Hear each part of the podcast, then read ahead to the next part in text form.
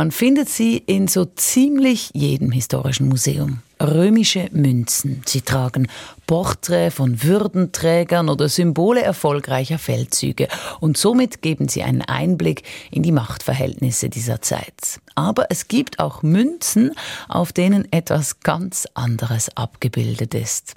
Liebesakte in allen denkbaren Stellungen. Diese freizügigen Geldstücke, die sogenannten Spintrien, sind bis heute ein Rätsel. Thomas Weibel mit 100 Sekunden Wissen dazu. Die seltsamen Metallplättchen müssen den Archäologen die Schamröte ins Gesicht getrieben haben. 20 bis 23 mm im Durchmesser, aus Bronze oder Messing, auf der Rückseite eine römische Zahl von 1 bis 16, auf der Motivseite ein Paar beim 6, mit viel Liebe zum Detail, in immer anderen Positionen. Eine Art in Metall geschlagenes Kamasutra aus dem alten Rom. Die rätselhaften erotischen Münzen werden heute Spintrien genannt, weil der römische Schriftsteller Sueton im zweiten Jahrhundert nach Christus junge männliche Prostituierte als Spintria bezeichnet hatte. Die Spintrien, wie sie auch in Pompeji gefunden wurden, geben der Wissenschaft bis heute Rätsel auf.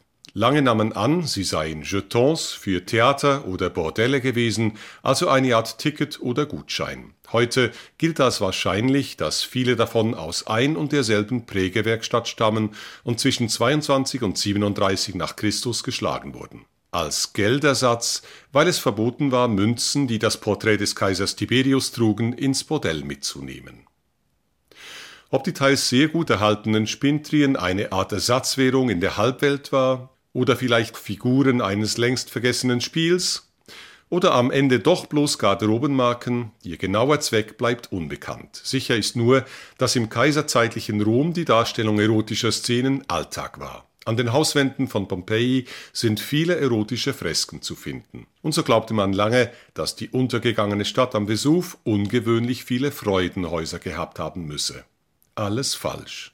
Freizügige Szenen, an die Wand gemalt, waren in römischen Kneipen und Schlafzimmern völlig normal. 100 Sekunden Wissen